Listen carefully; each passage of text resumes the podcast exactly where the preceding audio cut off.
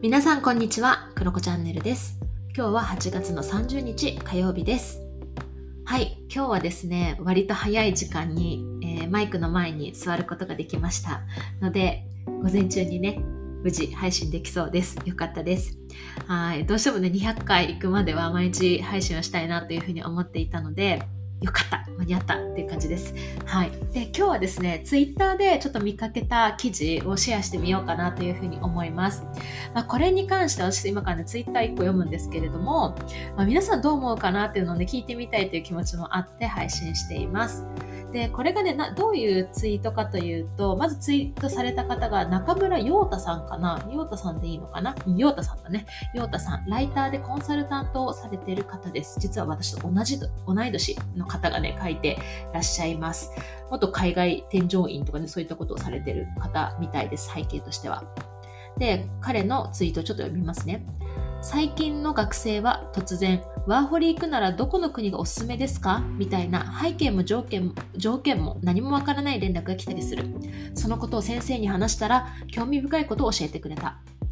曰く、あれは一発で全部書くのではなく、相手が質問してくれることを想定してやり取りするつもりでいるんです。と。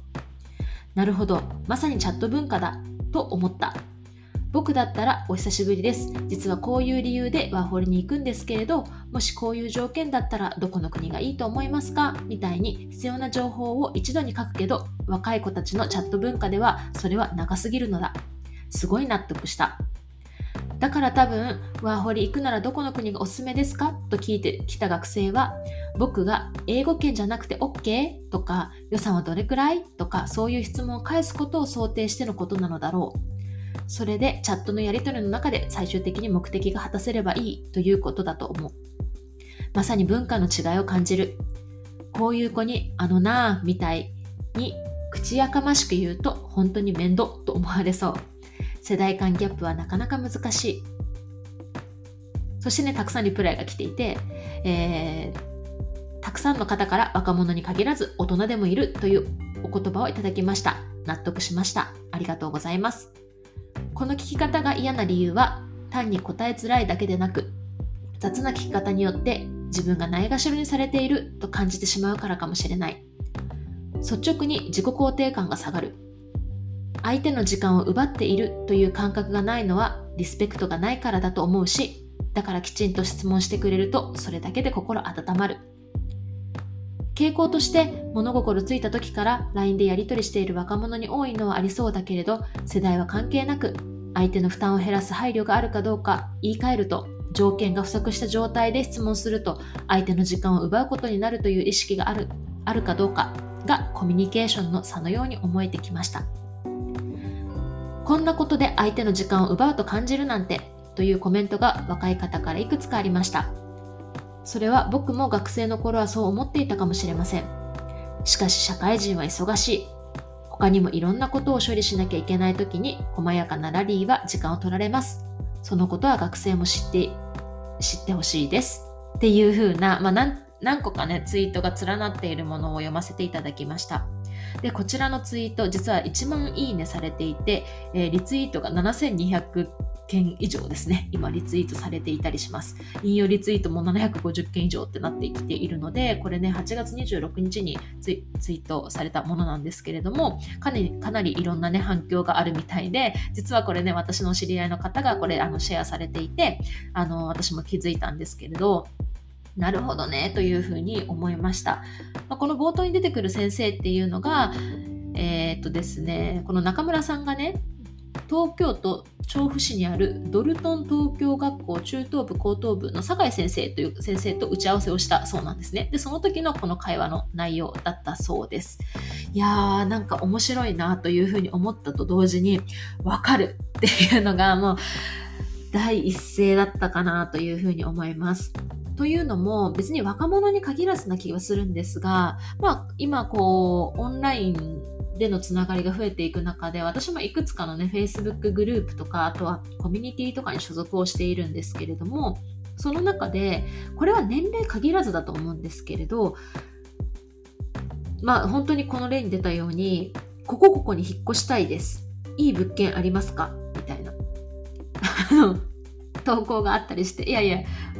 あの一人暮らしなのかお子さんいらっしゃるのか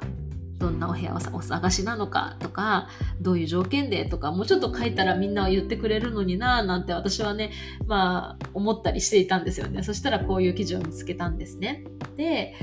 やっぱりこの LINE 文化、まあ、チャットの文化で育ってきた若者っていう風にもあったんですけど、まあ、私はやっぱりこういう何て言うのかな、まあ、しっかりとしたメールのやり取りをしてない職種だったり、まあ、人生で生きてきた人にはあることなんじゃないかなっていうふうに思ったんですよね。でこれ何かっていうと例えばなんかおしゃべりの中で全てが解決するような世界観にいた方とかもこういったあの投稿って実はしやすいのかなと思っていてでそれがいい悪いというよりはそういう傾向があるのかなと思いましたで逆にですね私は元看護師だったりすると内容を端的に言うことが求められるんですよね。やっぱり。あのだらだらしゃべるとめちゃめちゃ怒られるんですよ。もうなんか例えば何号室誰々さん心拍いくつです。VT 何連です。来てくださいみたいな感じでドクターにもうパッと状況を伝えるっていうことができないといけないっていうふうにトレーニングをされたりするとなんか日常生活の中でもなんかちょっとした連絡がこうパッと言ってほしいみたいな感覚がねやっぱり私の中にあるんですよね。っていうようになんかそのいい悪いというよりは何て言うんでしょうねそのね年代とか、うん、今までのバックグラウンドとか、まあ、いろんなことが重なって自分のコミュニケーションスタイルっていうのがあると思うんですよ。そして相手にもそれがあると思うんですよね。なのでその中で私たちは今現代はいろんなツールを使ってコミュニケーションをとっているっていうのをやっぱり知らなきゃいけないなっていうふうに思うんですね。でこの中村さんがこの相手のことあなるほどこういう子たちはこういうふうにっていうのをねあの今回知ったっていうこともあってでもこうしてほしいなっていうふうには述べられていて本当にそれもね分かるところだなと思うんですね。そそれと同時にやっぱり若者の方もあ社会人の人っていうのはこういう感じなんだっていうことをやっぱり知っていた方が やっぱりねいいなっていうふうに思うんですよね。でこれって夫婦間でもすごいありえると思うんですよ。あのパートナーシップとか、うん、友達の中とかねチームの中とかでも相手のコミュニケーションのなんかその時間の流れだったりスタイルだったり、テンポだったり、あとはなんかまあ今で言うと使用するツールとかもね、全然変わってきたりするから、なんかその辺をね、あの、こうするべきみたいなマニュアル化するっていうのはもう今難しくなってきている部分もあると思うんですね。プロジェクトごとにこのツールを使いましょう、こういうふうにコミュニケーション取りましょうっていうことはできるかもしれないんですけど、まあ、一般的にはすごく難しいなっていうふうに思うんですよね。なので、もうそれはね、仕方ないことだよねっていう風に捉えることも一個かなというふうに思います。ただし、なんか良質なコミュニケーションを取ったりだとか、まあ、しっかりとつながりたい人とつながりたいときは、相手のコミュニケーションの仕方というんですかね、そういったところをまあ、リスペクトするっていうのはすごく大事だなというふうに思いますね。なんかそこをやっぱりリスペクトしないと得れる情報も得られないとかあと得られたとしてもやっぱりその子のつながりが悪くなるとかそういうのは大いにあるんじゃないかなっていうふうに思いますのでうんなんか私もねそれ気をつけなきゃいけないなというふうに思いました。